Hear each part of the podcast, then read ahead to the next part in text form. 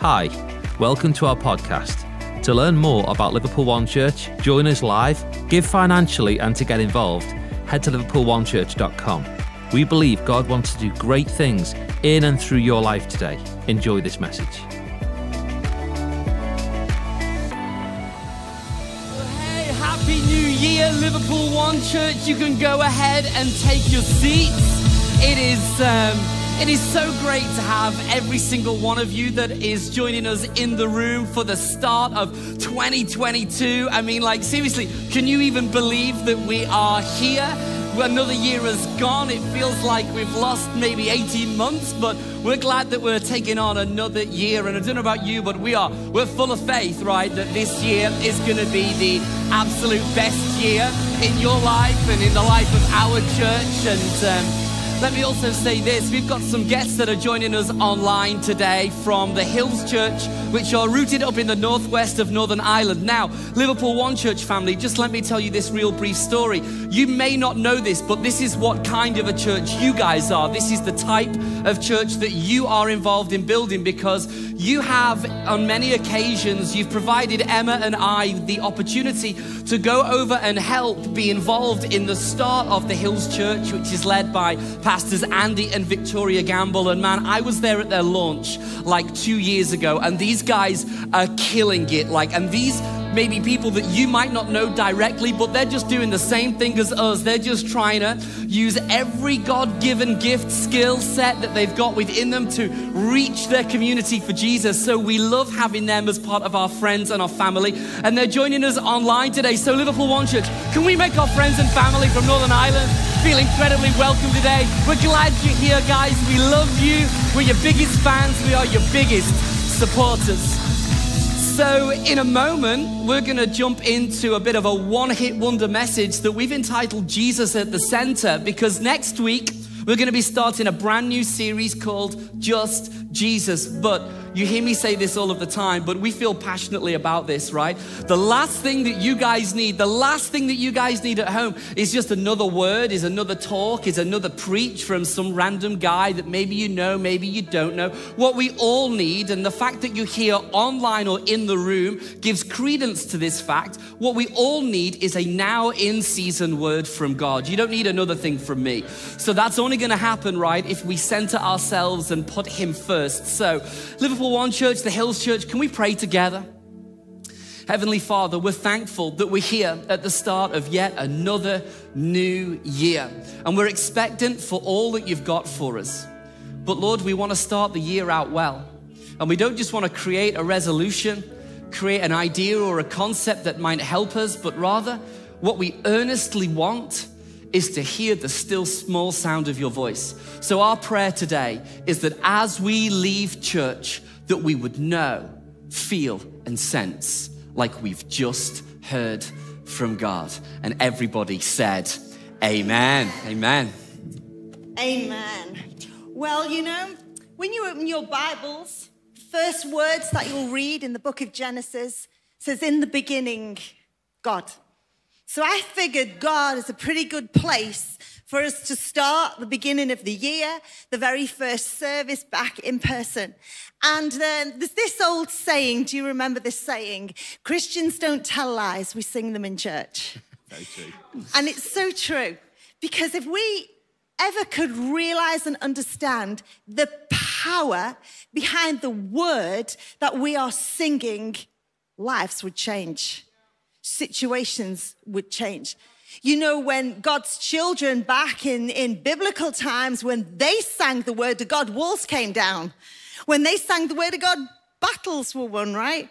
And so we want to base this talk around Jesus at the center of it all, which is a song that we sang over Christmas. It's one that we've been hooked on for a couple of weeks. It's always and been playing in our house for like two weeks solid. Like, honestly, we're going to sing it later, and I'll probably walk out because I can't stand it anymore. I've heard it that much. it's a good job one of us has scented Jesus, right? you know, the book of Ecclesiastes talks about timing. And it says that there's a time for everything under the sun, and timing is really important. There's a time to spend your money, there's a time to save your money. There's a time to make friends, and there's a time that you need to possibly let go of some friends. But timing is everything because without timing, life doesn't make sense. So for me, when I put Jesus at the center of it all, because that's what we sing, that's what the word says. It's not Jesus at the center of the bits of my life that I choose, but actually, I'm going to take control of the bits that I don't really want him to be centered in. Jesus at the center of it all, it's talking about the timing. And in Acts 3, it talks about Jesus being the author of life. And if you are living, breathing, then your life is a story that is still being written. And so if you're going to put Jesus at the center of the story of your life that is being written, then he is going to be the author of the timing of all things in your life. Without punctuation, a story doesn't make sense. One of our kids was a great story writer, and we would go into school to read his stories, and you would like be breathless because he would get that carried away with the story that he'd forget all about the punctuation. And without the punctuation, there was nowhere to take a breath. Without the punctuation, you couldn't really understand the context of what he was writing. And without the punctuation, it just kind of left you exhausted. And I think sometimes we just get carried away with life that we forget yeah. About putting some punctuation in there. Yeah. When Jesus is centered in your life, he helps you punctuate the story of your life so it makes sense as you go along. Jesus will show you where there needs to be a comma. And a comma is not a full stop, but a comma allows you to take a breath some of you are doing life exhausted because you haven't stopped to take a breath for such a long time. You just keep going and you just keep going. Well, when you read through the Psalms, there's this little word at the end of most of the Psalms, and it says, Selah. David was a scouser. Se- Selah. no. that was really bad. I didn't know he was going to say that. Great. Selah, right? And, and, and that word, it means pause breathe, ponder, wait. And, and, and when Jesus is center of your life, he'll show you where you need to just breathe. You need to just ponder. You need to just wait. Just because someone's texted you, they don't need replying immediately. Just because the phone rings, you don't have to pick it up. Just because they want a coffee, it doesn't have to be this week. It's like you need to start to pace your life, and Jesus at the center helps you do that. Jesus at the center shows you where there needs to be a full stop. Some of you need to put a full stop in some of the conversations you're having. No, sorry, not going to have that. Put a full stop in that mindset that you've got so you don't become like a runaway train. Jesus at the center shows you where to put full stops in your life because if you don't put a full stop in, you'll start writing chapters of your life that should never be written. Jesus at the center of your life will show you where the exclamation marks are coming. Those exclamation marks that take us by surprise, the unexpected report, the thing we didn't know was going to happen, the thing that stings us and knocks us to one side. But Jesus at the center, he already knows what's ahead of your life, and therefore he takes the sting out of that. So we're going to look at all of that today, aren't we? And we're just going to look at what it means to have Jesus centered at different attributes in your life, different places of your life. And so, so we have come up with five F's. We I felt that we should have called this message the F bomb because it would have been way cooler than Jesus at the center. But Emma felt that it might have been somewhat inappropriate for church. But we do, we have five F's because actually the whole concept of, of kicking off 2022 and saying that we should have Jesus at the center comes out of the thought or the mindset of that, that we're, we're followers of the way. We're right. followers of Jesus. We are followers of the book. And a lot of times we can be involved in things that are maybe to the peripheral of the book or to the peripheral of Jesus, but not necessarily in keeping with having him at the most central and intrinsic position of our lives. And it's kind of like what we all do, and I'm guilty of it just as much as you guys, is that at the start of a year we go, hey, I'm gonna have a New Year's resolution, and you decide, hey, I'm not gonna eat chocolate. Anyone joined a gym yet? You'll have left by the end of February. You know, it's kind of like we, we have all of these ideas about if I can do this one thing, but actually, I think that maybe what we're finding now is when you want to live a healthy and a balanced life, it doesn't happen as a result of like nailing one particular area. It doesn't happen because you choose to give up chocolate. It doesn't happen because you join a gym or you go for promotion. What you tend to find is that a balanced life looks like multiple things all spinning at the same time. It's kind of like a flywheel that when one of the nuts and bolts are out of sync, the thing rattles. Well, that's what our life does when sometimes we feel that we're somewhat out of sync. And I think that there are five things, and coincidentally, they all begin with the letter F, that I think that if we can talk about how to have Jesus at the center of them, it will, by the end of the year, put us in better stead to just live a healthier, more balanced, feel like a more together life, especially because, you know, today's hot topic of conversation is all around anxiety and depression and mental health and well being. And hey, this is my self care. But actually, all of those things don't tend to come as a result of making one huge, large change, but rather multiple small changes over a prolonged period of time. So we want to talk about five things that we think that you've got to have Jesus at the absolute center of in your life, just so that you live a little bit less anxiously, so that you live a little bit stress free this year, so that you feel like even in your faith life, that you're just a little bit more balanced. Yeah, so the first one we're going to look at is faith. Why don't you kick off with that one and tell us what it looks like to have Jesus centered because just because you have faith doesn't mean that Jesus is at the center of your faith. You Absolutely. can have a belief and not have him at the center. So what, what does yeah. it look like to have him at the center of your faith? I guess that we're all tasked charged, challenged with the idea of once we've made a decision to follow Jesus, we've all got to figure out our own salvation. That's what the scriptures teach. So, in many respects, it's not for any one person to say it must be done like this or A, B, and C. So, I don't want to be that guy that kind of gets up and says, You must do, it's just not in my nature. I don't want to be that person. But in general, I think that there are two things that need to be healthy, need to be balanced, need to be in check in order for you to have a strong, faith filled, flourishing faith life, I think there are certain things that you've got to just have in play if you want to feel like, man, you are growing in your relationship with Jesus. If you want to feel like, man, I- am just closer to Him, I feel like He knows my name, I feel like He knows what's going on in my life, then there are often these two challenges that arise in our fellowship of Jesus. The first challenge I find personally is, is communication. Like when my communication with God our Father is weak or is poor or is non existent, it affects my faith life. But isn't it funny because in the words of the great Lauryn Hill, miscommunication, you know, it leads to complication. And I think the same thing happens, right, in our Christian faith too. When there's either no communication with our Father in heaven, or even miscommunication with our Father in heaven, it leads to complications with regards to our faith lives. So I would kind of say, like, first and, and primarily, the main thing that you've got to look at in order to have Jesus at the center of your faith life is open communication with him.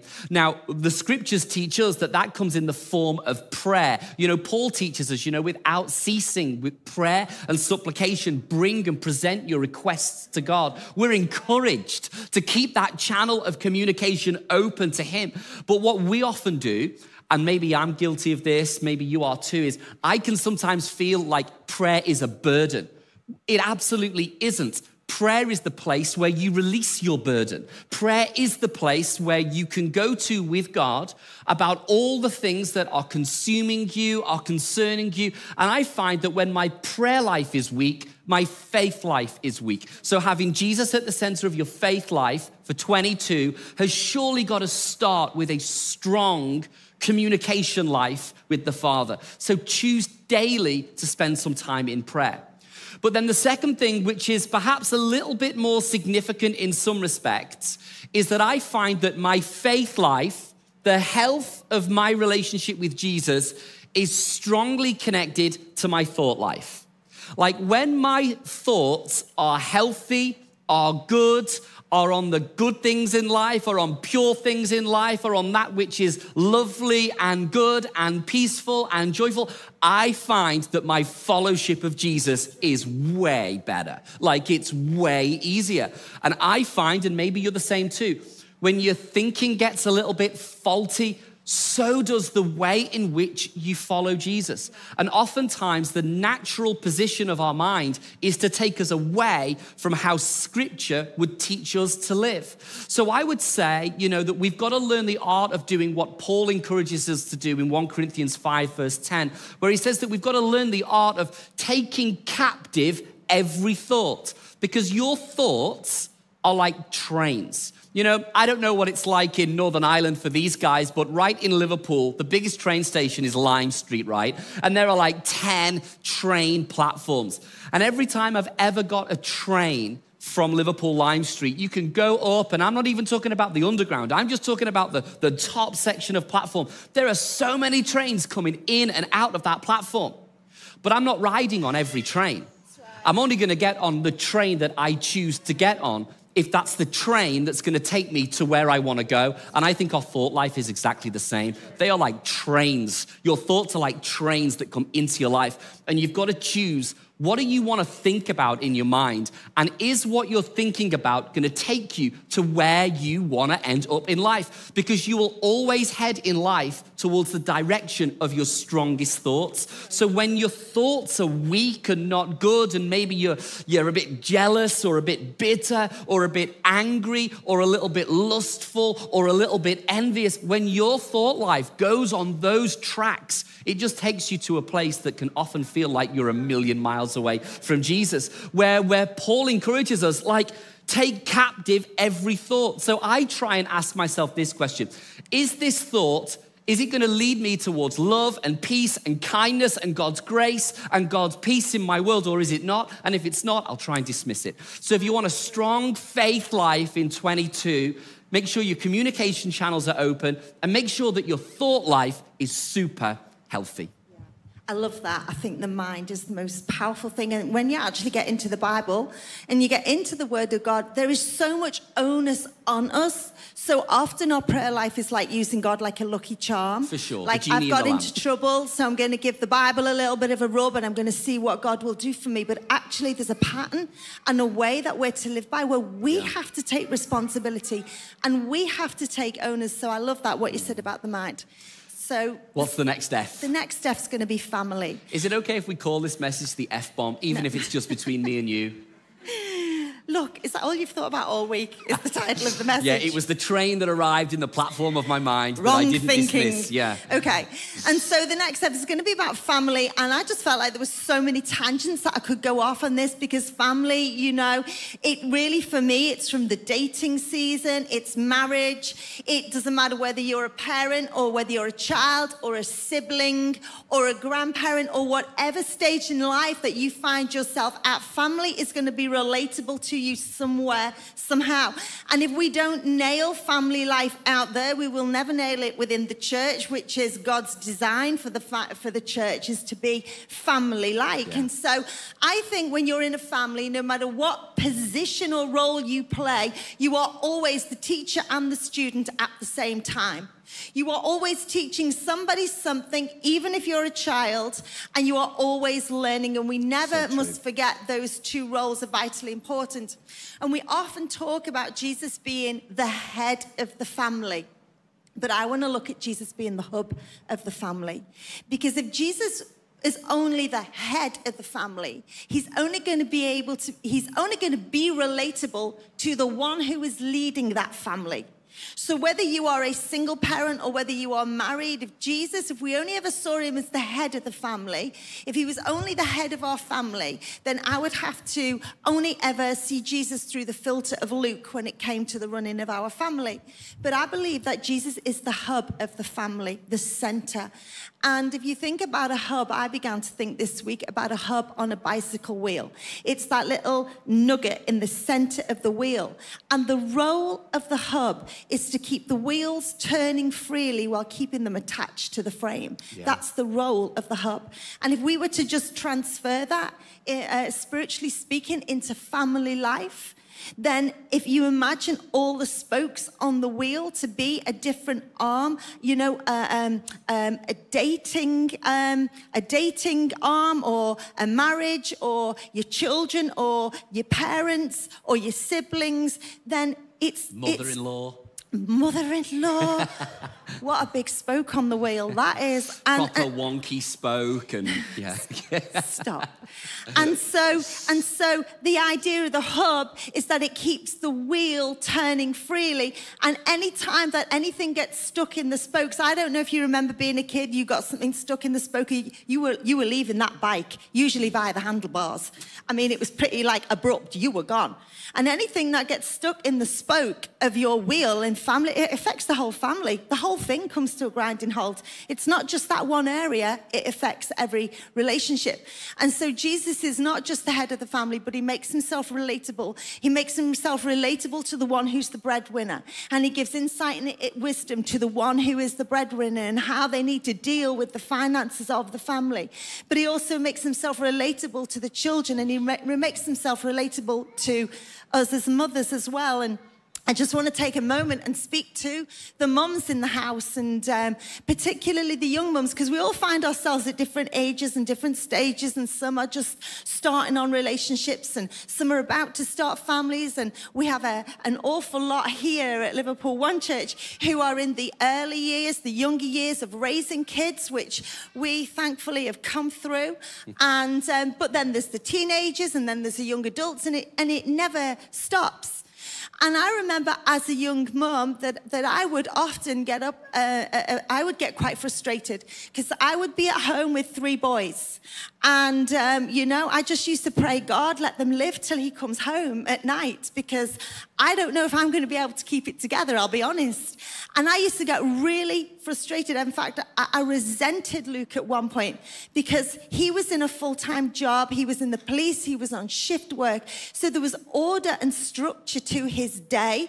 And then he would do his church stuff at night. And my life felt like the inside of a washing machine. It was just that all of the time with young children and trying to keep on top of the home and trying to do a bit of work. And I felt like I was trying to do a bit of everything right and doing nothing well.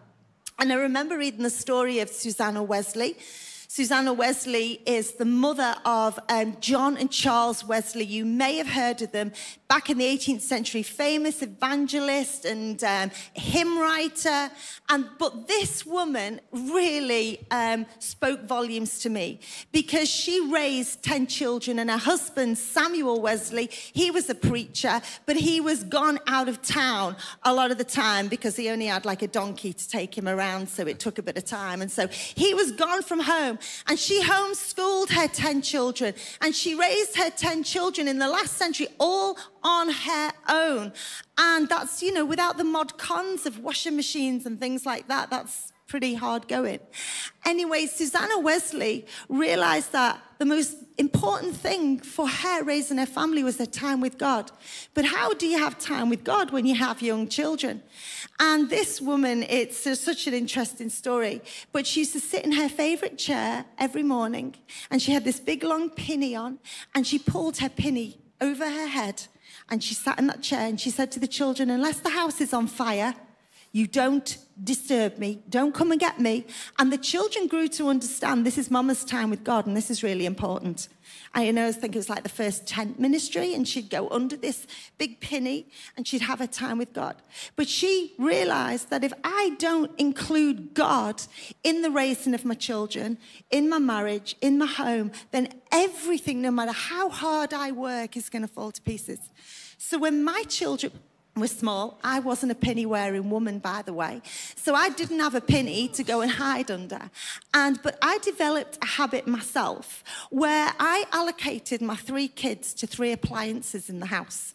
So one of them was the cooker, one of them was the dishwasher, and one of them was the washing machine. And so when I was at the cooker, I prayed for that child. When I was loading the dishwasher, I would pray for that child. And when I was loading the washing machine, I would pray into the life of that child.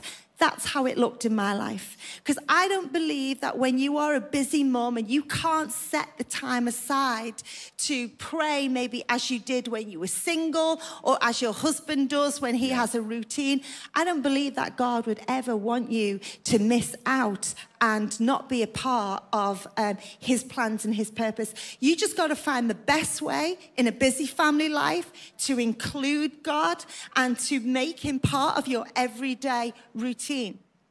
You know, there's this scripture in Psalm 5 in verse 3, and it's had me lingering there for quite some time. And David writes, Every morning I lay out the pieces of my life on the altar and I wait for your fire to fall upon my heart. And I just couldn't move past that phrase every morning. I lay out the pieces of my life before you. Do you know what we do? We wait till our life falls to pieces and then we run to God for help. Yeah. But maybe if we develop the habit Yeah. within our families of every morning laying out the pieces Yeah. of our life before God, maybe we wouldn't experience it fall into pieces as often as we do right now. So, wherever stage um, family life finds you, be sure to include God and make Him the center. Yeah, and the, um, the third F that we're going to talk about is always the, the awkward one to talk about because it's finance. And it always feels awkward because everybody feels like, man, it's my money. I should be able to do what I want with it. And that's absolutely right. Whatever money comes into your life, you should do exactly what you want with it. But that is also the problem. It's because of the way in which some of you handle your finances that it actually creates some of the biggest causes of stress and tension and anxiety in your family unit. Because some of you don't handle it all that great. And we've been there and we've lived that story. And, you know, we've kind of, we've had different seasons, different times of our life, but we've had to learn how to handle money right. Now, I guess that this is the, if you like, the, the deciding factor as to how you handle your money, it really does depend on whether or not you answer the question to do you follow Jesus in the category of a yes or a no. Because if you would say, nope, I don't follow Jesus, nope, I'm not a Christian, you can do whatever you want with your money. Like it is your money, like go do your thing. But the moment that you say, I'm a Christian, the moment that you say, Yes, I follow Jesus, then actually, because we're people of the book, we're people of the way, because we're followers of Christ, we're not just attenders at a church, we're followers of Jesus, we've got to do what the book says. And there are principles contained within the book that will help you live out a financially stable and secure life. So the question really is, is do you follow Jesus? Because if the answer is yes, then do what the book says. If the answer is no, then do whatever. And I guess that we could actually, we could really pour a whole message into this subject matter alone, but in the interest of time, we're not going to do that. But I would just encourage you to do two things at the start of 2022. Two things that if you've never done them before are going to feel awkward and they're going to feel strange, they're going to feel a bit weird. Or two things that if you've done before but moved away from doing, you might feel the pinch. But these two things will alleviate financial stress and pressure from your life. And I don't know about you, but my life feels so much more balanced and in check when my finances are in order. Let me give you a really rough example. I like going back years and years ago when the kids were small. I remember we had this one Christmas and like literally the cooker broke and the dishwasher broke in the same week and it's Christmas week. Well, that's some of the most stressful times and seasons in your life if you've not got any money or an emergency fund or any savings to simply replace the cooker or the washing machine or the dishwasher. If you've not got that, that causes stress. And when it causes stress, it causes tension and arguments relationally. And then you're not a particularly great parent because you're going to bed every night thinking, how am I going to do this? How am I going to sort that? Well, here's a question would our lives back then not have been so much more stress free had we have had some money in savings and an emergency fund to take care of things like that? You know the answer is overwhelmingly a yes. So the scriptures teach us a way to be with our money that actually can just relieve some of the pressure. Because do you know one of the main reasons for divorce? In fact, there are two common themes that always come up for why a relationship is not going to last. And it's typically it's either about the sex or it's about the money. But the money is like that's so easy to fix if you just follow and do these few things. And so is the sex thing as well. Like just have some communication, just talk about it. But let's stay on track for the money thing, right? But if we just kind of are willing to get on a plan and do these two things, it will help you immensely. Now, remember, if you answer yes to the question, I'm a follower of Jesus, then what we do is we take our income and the first tenth of our income is not our own, it's the Lord's, it's God's. And we do what Malachi teaches us to do, which is we take the first tenth, it's called a tithe, and we bring it into the equivalent of the local storehouse. Now, here's the thing had a great conversation with Nathan and Megan at their YA event maybe a month or so ago, and we spent like 90 minutes just talking all about finances. But there are so so many people who fall into the trap of thinking that they can tip God and receive the blessing of a tithe. A tithe is not a tip. A tithe is when you take your money first, before the mortgage, before the rent, before the car payment, and when you take a tenth. So when you tip God with 3%, that's not a tithe. Or when you give God whatever's left in the account at the end of the month, that's not a tithe. What a tithe is, is honoring God first before you know how everything else is going to work out. And when you bring a tenth, not to some random charity here, there, or anywhere, but into the local church, then that's what a tithe is that then commands the blessing of Malachi 3, which is see that God won't open up the windows of heaven and pour out so much blessing that you won't be able to contain it. So if you answer yes to the question of, I'm a follower of Jesus, then honor God with your money. Don't kid yourself into thinking that Jesus is the center of your life if he's not the center of your finance. Sorry to be that guy, but seriously, your money, like Luke 14 teaches us, your money will show you where your heart really is. So don't kid yourself thinking God's central in my life if He's not the center of your finances. But now, very practically, what you should then do once you've honored God with the first tenth, just save 10%. Like if you find another account and stick another 10% somewhere else, man, how much easier is that going to be for you to handle when the clutch goes or when the kid's got a thing at school that needs paying for a trip and they want to go abroad, but you've been saving and you've got it. Or the washing machine breaks, the dishwasher breaks, and you've got the finances. It's kind of like just do those two simple things, and by the end of 22, I promise you, your world will feel so much more balanced. Don't fall into the trap, though, of something that Timothy Keller talks about. And he's not talking about money, but he's just talking about a lot of people follow Jesus this way. And he makes this statement. He says that most people want Jesus as a consultant rather than a king but he doesn't come that way.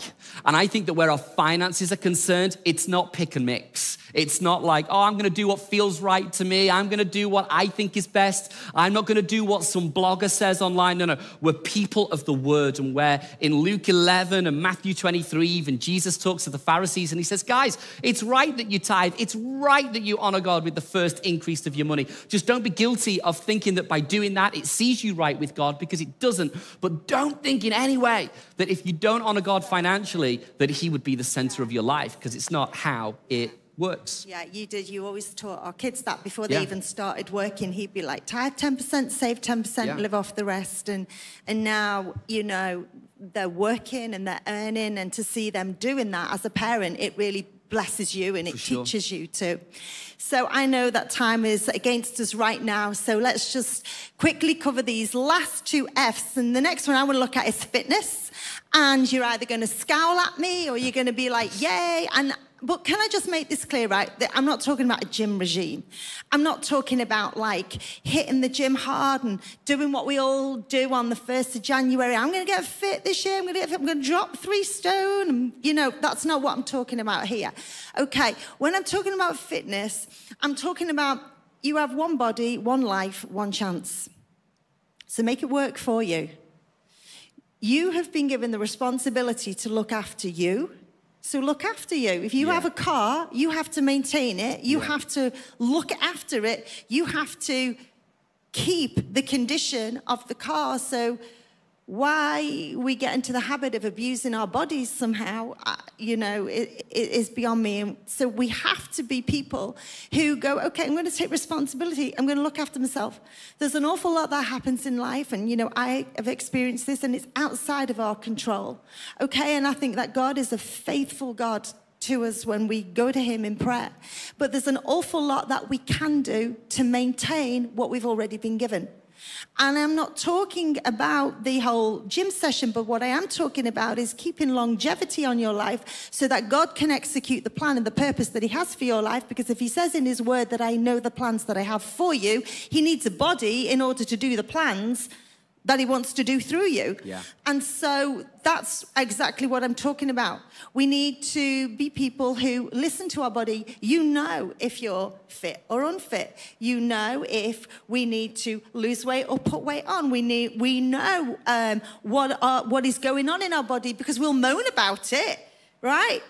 But we need to be people who do something about it before God not just for the look of a holiday, not just because there's a wedding coming up, not just for, but, but we need to do it because it's the right thing to do. God put you in a, in a, in a mortal body and he understands the mortal body. He understands it gets tired and it needs rest. He understands it gets hungry and it needs to be fed, but it needs to be fed right. God understands all that. And there's a story in, in 1 Kings 19 and it's about Elijah. And Elijah, let me tell you this Elijah wasn't um, running away from God. Elijah wasn't in a bad place. Elijah wasn't following God's plans. Elijah had just seen the most powerful hand of God move upon his life. He'd done great things before God, but there's this story in 1 Kings where he finds himself underneath a broom tree. He collapses on the floor and he just says, God, I'm so done in, I'm ready to die. And he literally prays, God, just Finish me now because I've just had enough. This is a man of ministry. And you know what? God didn't come with the word and give him a word in his life. God didn't come and send someone to pray over him and minister him. You know what God did? God sent an angel to feed him bread, give him water, and tell him to go to sleep. Yeah. Because his human body was Yeah. just shattered, it was fatigued. You can't just keep going and can't keep going and live off chocolate and crisps and fizzy pop and just keep going and stay up gaming till two o'clock in the morning. Hello, some of my people. But you can't just keep doing that and, and expect to maintain a healthy life and keep going for God. God says, Where's your bedtime? What you eating? Like, are you exercising? Do you rest? And so this is really important. And so when God had sent the angel to feed him and tell him to sleep, he then sent him on a journey. And just to just to bring this whole thing into a close, um, Elijah heard from God very, very clearly when his body was in the right place. When he'd ate, Yeah. when he'd slept, when he rested, he heard the voice of God. And some of you think, I'm not praying hard enough. Some of you think, I need to fast. Some of you are like, I'm just not, I'm just not Christian enough. Do you know what it is? Your body's out of whack. And if you brought some discipline and order, some rest, some right eating, some exercise, and some sleeping to your physical body, you'll hear the word of God for your life. Yeah, so true. So I know So time true. has gone, but yeah, the are. fifth and final thing that we just want to kind of throw out there and say that this is one of the things that you've got to keep in check in this next season of your life if you want to live with more balance is keep your friendship group strong. And I think that the motivation to say this is rooted in Jesus' words when he talks about how you, as followers of him, you're going to be known by people that don't follow him for the way in which you love one another. In other words, he makes it such a big deal about the way in which you're going to interact and react to the people who are friends in your life and in your world. And I guess that the one real short, simple takeaway comment that I want to make as we close about friendship groups this year is be a no drama friend. Like, we've all got too much drama in our world. Like, be a low maintenance, no drama, We don't need your theatrical performance about this, that, and the next thing, which is such a big deal to you, but in reality is absolutely nothing. Like, you need to just be a low maintenance person because low maintenance people, they are easy to have on your team. They are easy to employ. They are easy to have round at your house. They are easy to have at your party. Be a low maintenance, no drama person. Because you know what? I think that when Jesus is the center of your life, I don't think you've got a reason to have all that much drama going on. Like, we should be some of the most at peace, at calm people on the planet because we've got the Spirit of the living God living on the inside of us. So I don't need to bring to you my drama. I don't need to bring to you my saga about this, that, and the next thing, especially when I'm communicative with God first. So to do friendship well and maybe to be known by people that don't know Jesus to recognize the way that we react and interact with one another, maybe it would start this year by being a no drama, low maintenance friend. But before we pray, do you want to add anything to that? I think I'm just going to read this scripture from Proverbs Yeah. to close. When Jesus is at the center of your friendship, you're on the same page as someone. Just because someone else is a Christian doesn't mean that friendship is on the same page. So it's really important, like the picture of a bicycle, the two wheels work together, there's two pedals working together, there's two handlebars, it takes two legs to make everything motion forward right. Don't have a friend where your pedals are out of whack or your wheels are out of sync because that friendship's not Yeah. going to motion forward too well. You know when Jesus is at the center because it flows. And Proverbs 22 says, Don't make friends with a hot tempered person.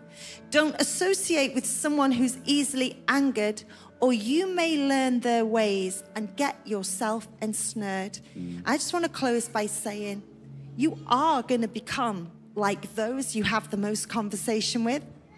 So be sure that you are having conversation with people who are helping you to motion forward in the right direction to achieve your God given goals in life. Thanks for joining us today. We hope that you can take that message and apply it to your life. Also, don't forget to take a moment to subscribe, rate, and review this podcast. To get connected or stay more connected to the life of Liverpool One Church and learn how you can join us live, visit liverpoolonechurch.com. Thanks again for joining us, and we hope to see you again soon.